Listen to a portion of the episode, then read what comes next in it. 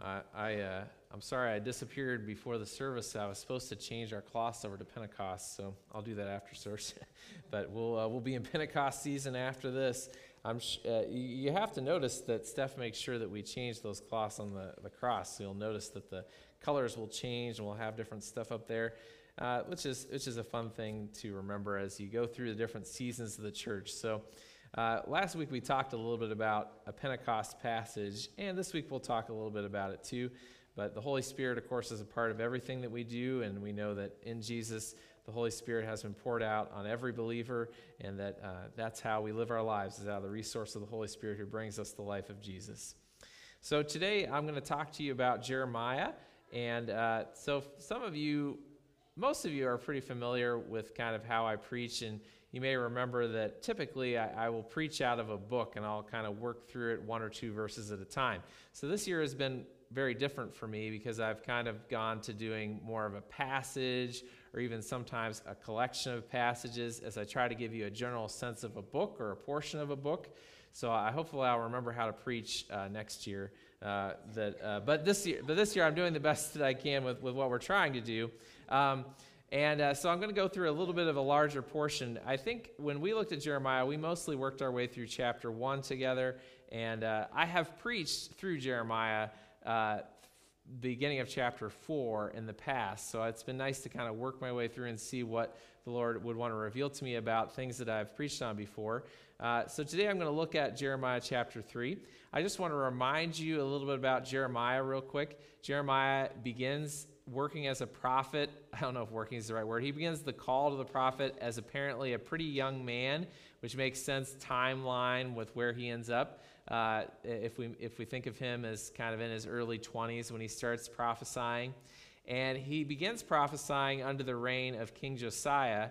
And if you know anything about Israel's history, Judah's history, you, you would know that Josiah is one of the best kings that you can find. In fact, I think you could probably make an argument he is the best king as far as following what God wants uh, that all of Israel had. It would be either David or Josiah. So it's interesting that Jeremiah begins prophesying during Josiah's reign because Jeremiah's message is a very difficult message of God's coming judgment that is, that is going to descend on the people of Judah uh, because of the sins that they've committed, because he's speaking to a people who are actually repenting and starting to turn things around.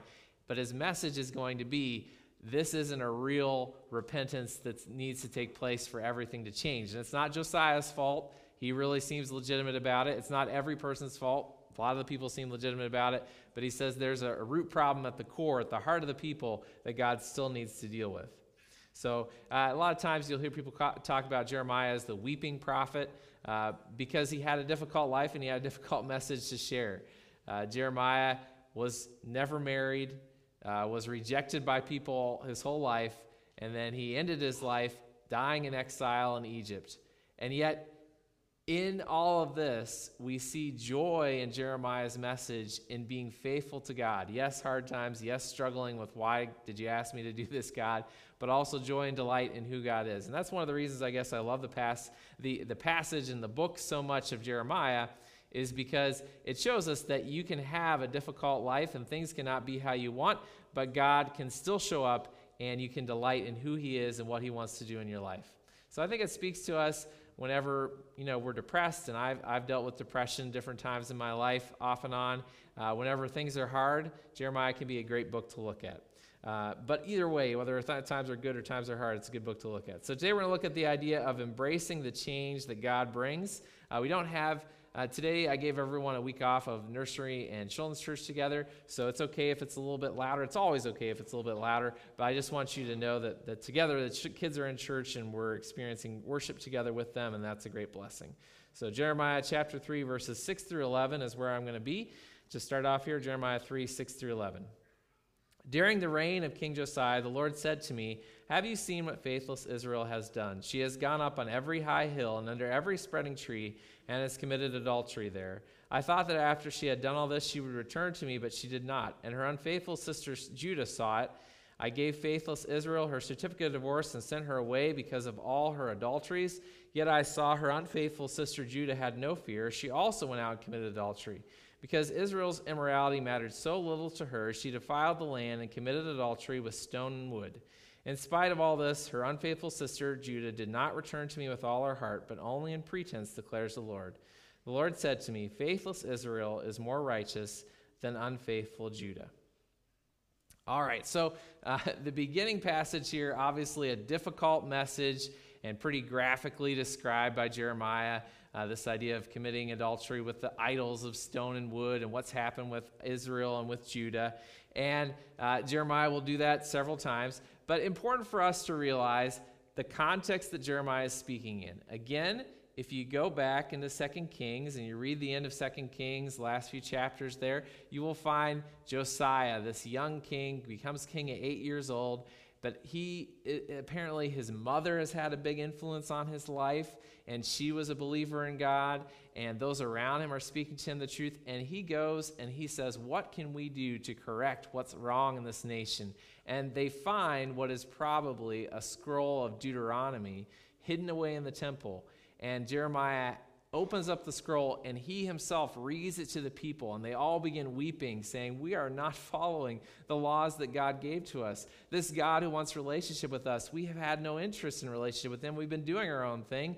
And they repent and they change what they're doing. And one of the big things that they do is they, it says that Jeremiah destroyed the high places. We talked about that, I think, uh, before this idea that uh, when Israel was worshiping false gods, instead of worshiping together in Jerusalem, instead of coming together in community like we're doing today, even all of you have done it today on a Memorial Day weekend, a holiday weekend, you have made the choice to come into church. And I would assume that part of that choice is that you find it to be valuable to be together in community, hearing the Word of God and responding to that Word together, looking at people around you, looking them in the face uh, looking as they respond and you respond, singing together praises to God because you find value in the idea of, as a community, responding to who God reveals himself to be and what his Holy Spirit puts on your heart as far as what he wants from you.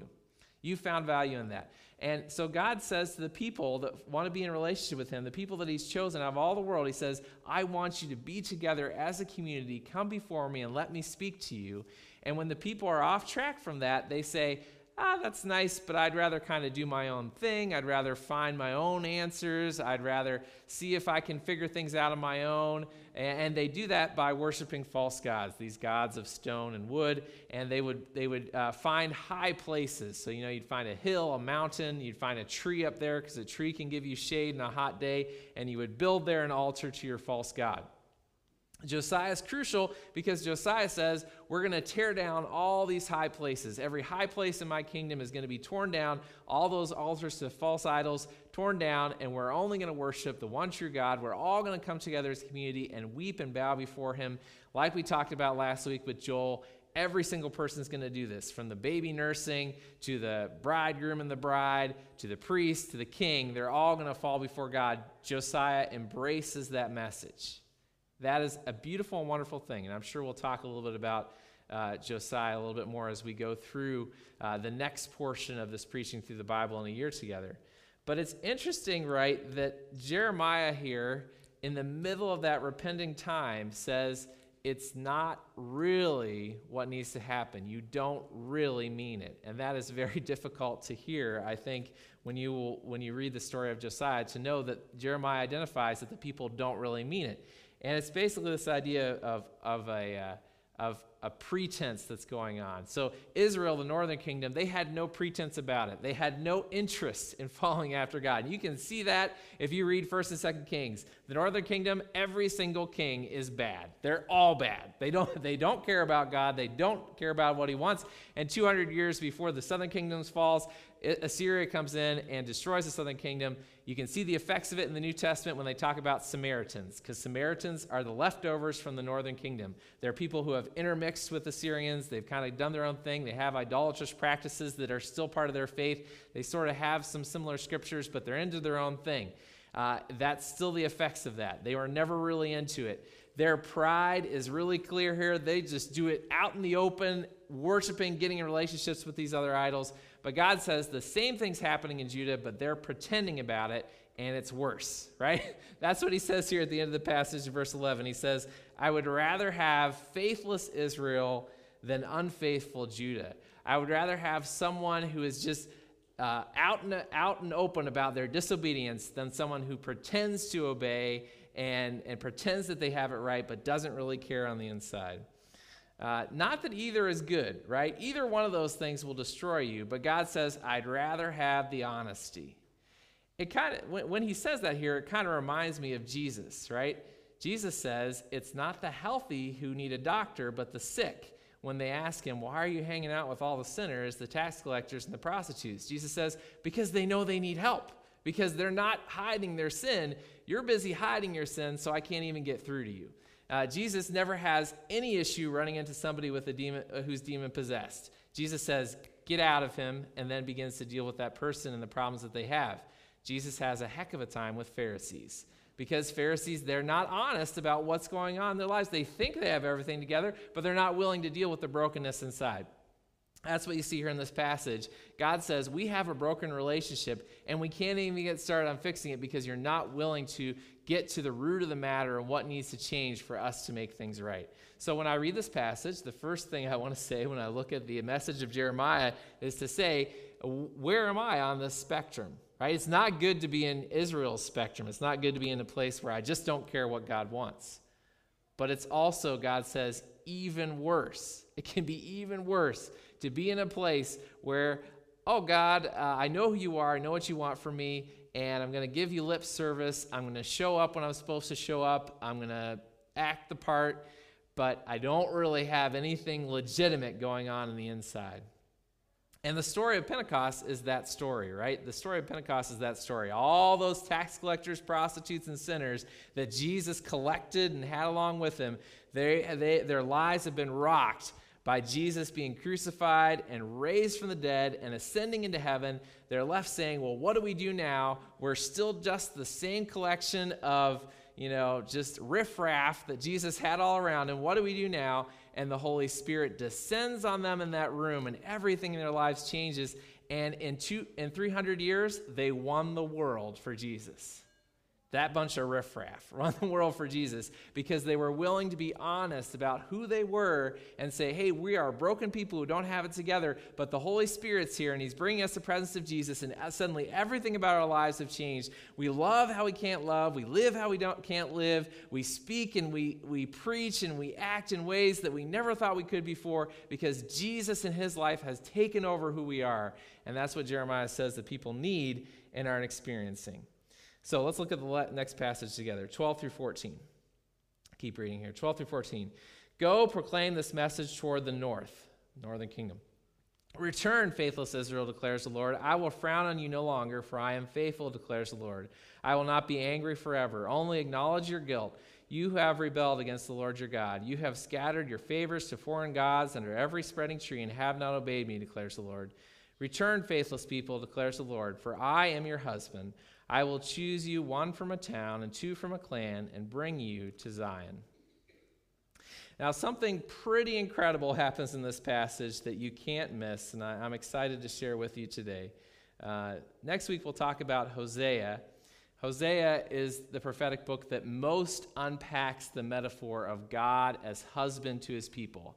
Uh, so, puts us in the position of wife to God as husband and explains relationship, love with God in terms of a romantic relationship, of a marriage. And it'll be interesting to look at that together. But Jeremiah addresses that several times, and here he does as well. He, he uses a bunch of different metaphors from father, uh, from father and children, husband and wife, to king and, and, and uh, citizens of the king. All those things come along here. There's uh, potter and clay. Uh, that's another famous one from Jeremiah. He has a lot of good metaphors to describe the relationship that God wants to have with us. But here he identifies this idea of husband and wife. Now, if you notice earlier on in verse 8 that we read, God says, I gave faithless Israel her certificate of divorce and sent her away. And the same thing happened with Judah. Now, in verses 12 through 14, he says, Return, faithless Israel, return, unfaithful Judah, I am your husband. Now, what is mind blowing about this passage is that we know from the Old Testament, from those books that we wor- worked through earlier in the year, uh, Exodus, Numbers, Deuteronomy, Leviticus, that it is against the law for a husband who's divorced his wife, for those who have been divorced to get back together. In the Old Testament law, that is not allowed. God says, I will not allow that to happen. There's, there's reasons behind it you can think of as to why God would say, it's going to get super messy. I'm not going to let that happen. He says, once you've divorced, it's not going to go back. That's not going to happen. But here in this passage, we see a message from God about his people saying, We got divorced, the relationship broke up, but I don't care. I want you back. I'm still your husband. Return to me. What God is saying in this passage, what is so mind blowing from Jeremiah and the language that he uses here is that God says, I am willing to set my law aside because of how much I love and want to be in relationship with you, because of how deep and true and lasting the union and relationship we are supposed to have is to me. I'm still your husband, I'm still choosing you. Now, I, uh, when I first worked through this passage, I think I was probably super fresh from the time that my parents got divorced. So I, I can't say that I'm a child of divorce because I was, I don't know, 26, 27 when my parents got divorced. But I am, I, you know, that is part of my experience in this world is divorce. And I remember just being shocked by the things that came into my mind. Now, we know that uh, divorce is part of this world, and, and, I'm sure that throughout this, this room, you've had experiences of it. Some of you very personally, some of you in uh, marriages in your life. And there, nothing in this passage Nothing in this passage is saying, hey, we need to look at those who've been divorced and condemn them and judge them. No, that's not happening. Obviously, God is saying, I want to bring the I want to bring what's broken and bring it back to life. So anything that's broken in our world, God can bring to life.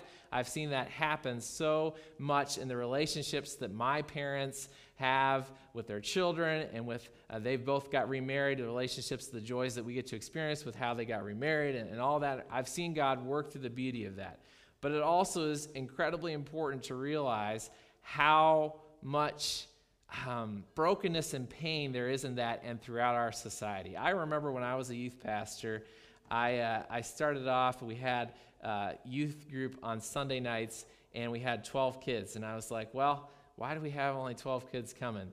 And I talked to some of the kids that were connected to the church and the community, and I realized that about 75% of the kids that I knew were from broken homes and they spent the weekends with the parent that they didn't have during the week and so they'd be coming back home on sunday nights. So i moved youth group to tuesday night. I don't know about a month or so later we had 40 kids because that's what it was. It was just looking at the situation and saying this is who we are. And i remember going through that experience just thinking about like how different life was for them than for me as the oldest of seven children uh, children of a pastor and his wife. We were homeschooled through high school like life was all about the family, how different it was for them, and how I could never experience that. And then just, you know, I don't know, five or six years later, I experienced it in my own way. And I remember thinking to myself, you know, I, I heard my parents talk about how when they uh, were married, it was a very difficult first four years, and they were trying to get pregnant, and things were about to fall apart, and they got pregnant with me, and then they stuck together. And so I remember just thinking to myself, so really, really, this ultimately comes down to me, right? If I hadn't happened, then they would have figured this out earlier, but they stuck together for me, right? And, and, the thoughts go through your mind about like, wow, am I a mistake? Am I, am I really supposed to be here? Like those thoughts go through your mind. Even as a mid 20 person, can you imagine what it feels like for somebody who's like five, six, seven, and eight? I thought to myself as I experienced that. So when I look at this passage and I hear God speaking about divorce, about breaking relationship, about everything falling apart, I see a God who knows the depth of human pain. And over and over in, in the prophets, we see this idea. God over and over is saying, You have hurt me immensely, but I'm not giving up on you. It is broken beyond repair, but not beyond repair because I'm going to repair it. I'm going to find a way. So when Jeremiah speaks to Judah, when he speaks to Israel, and he says, Look, the Assyrians are coming in, the Babylonians are coming in, everything you know is going to be taken away from you, everything you treasure is going to be destroyed. What God is saying is, This is the only way for me to make things right. What has happened between us is as bad as it can possibly be, it is as broken as anything can be broken. So we're going to start from level one and build it back up together. I'm going to go and I'm going to find all those who are pretending that they have it together together and all those who don't give a heck about anything that I say, and I'm going to bring them all together and show them love because I want to bring this relationship right, and there's no place you can go where I won't come back to find you, where I won't call you back to myself. There's no break in relationship that I can't fix you know that point where you're watching the movie and you're like oh that's it. This couple's never getting back together. After he made that decision there's no way that they're going to get back together. But then the movie the script writers surprise you and somehow make it all work and you're crying at the end of the movie. That's the movie that god is writing. He's the he's writing the movie where no matter what it is that you've done no matter what mistake that you've made he is going to bring it to a loving uh, sob your eyes out conclusion. That's what he wants for us, and that's what he presents in this passage. Even though, even though he has to break his own law, he wants to make things right between us. What a beautiful thing. Let's look at verses 15 through 17.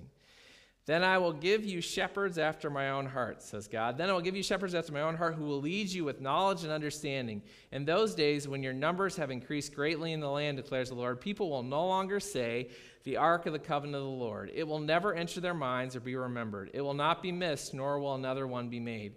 At that time, they will call Jerusalem the throne of the Lord, and all nations will gather in Jerusalem to honor the name of the Lord. No longer will they follow the stubbornness of their evil hearts.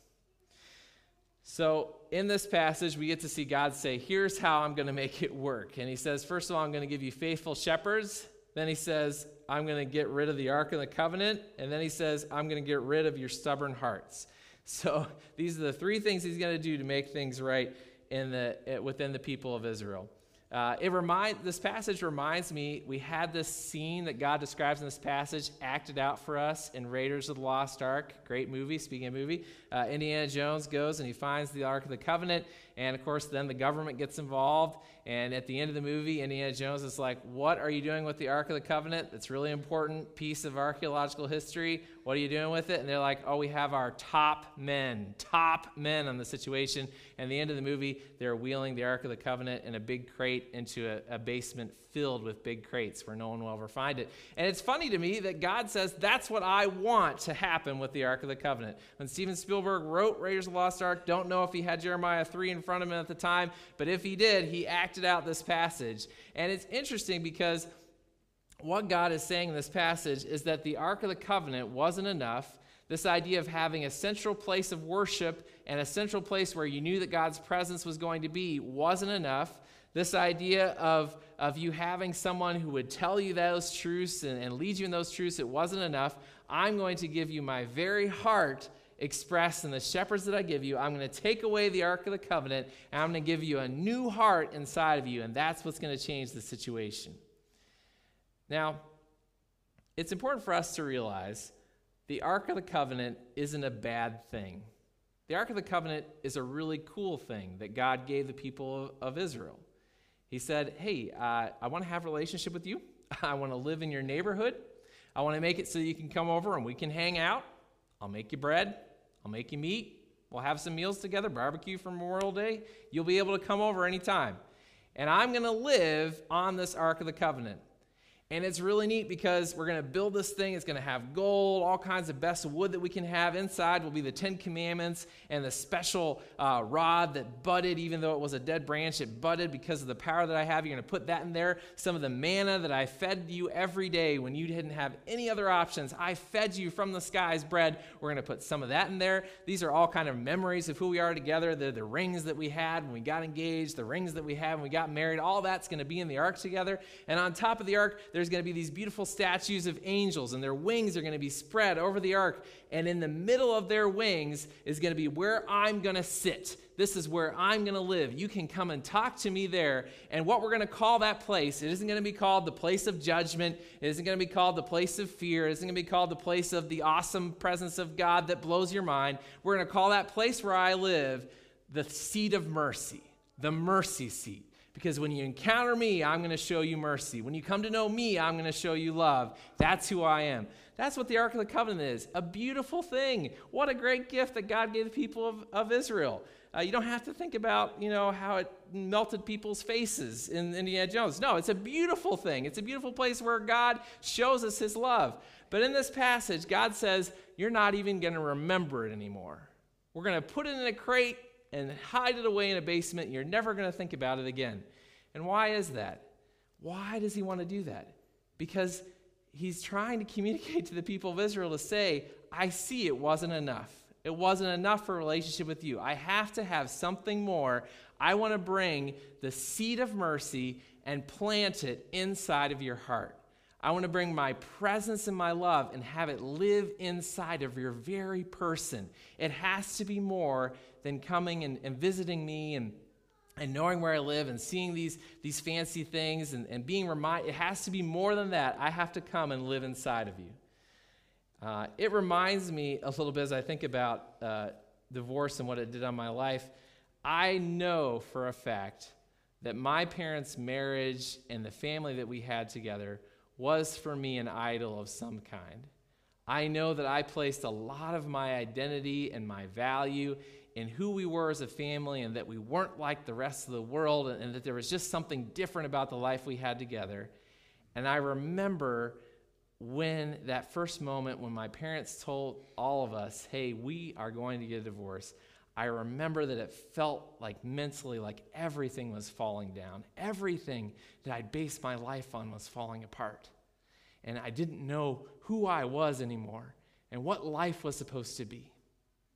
And give me, I don't know, give me five years out from that. Give me five years out from that. And I look at this passage and I hear God telling the people of Israel, I'm going to take the Ark of the Covenant away from you and I see and I hear God telling me, I'm going to take this away from you. Not that God wanted my parents to get divorced, not that God wanted my parents to make them the various decisions that led them to get a divorce. I can't tell you that. I can't tell you what God wants in those broken situations. What I can tell you is how He uses the brokenness and the failures of our lives to show us that He's the only thing that we need in this world. And that if anything is coming between relationship with Him and being in the right uh, place where we can hear from His love and hear from His presence, if anything is coming in the way from, uh, from that, it has to be removed. It has to be put to the side. It has to be shelved in the basement and forgotten with those other things. It can be good and great and, and an amazing place to experience His presence for a while, but if I hold on to that and make that my portion of my identity that makes my life make sense, He's going to remove that from me until all I have is relationship with Him. At least that's what I've seen in my life life, and that is what has given me life. So, you, each one of us today, I know that God is speaking to us about something. And I hope that whatever it is in in our lives next isn't going to be as painful as what I described, that kind of divorce experience. Most of the time, it's not as hugely traumatic and painful as that. Usually, it's something a little bit more like, hey, Quincy, nudge, nudge how much time and effort are you spending on this thing, and how could you be investing it in experiencing the life that I've called you to? This may have been really good for a while, but it's preventing you from what I'm calling to you next.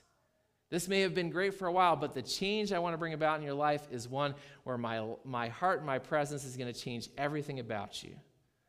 And that's what the Holy Spirit promises us. So let's go to the Lord in prayer.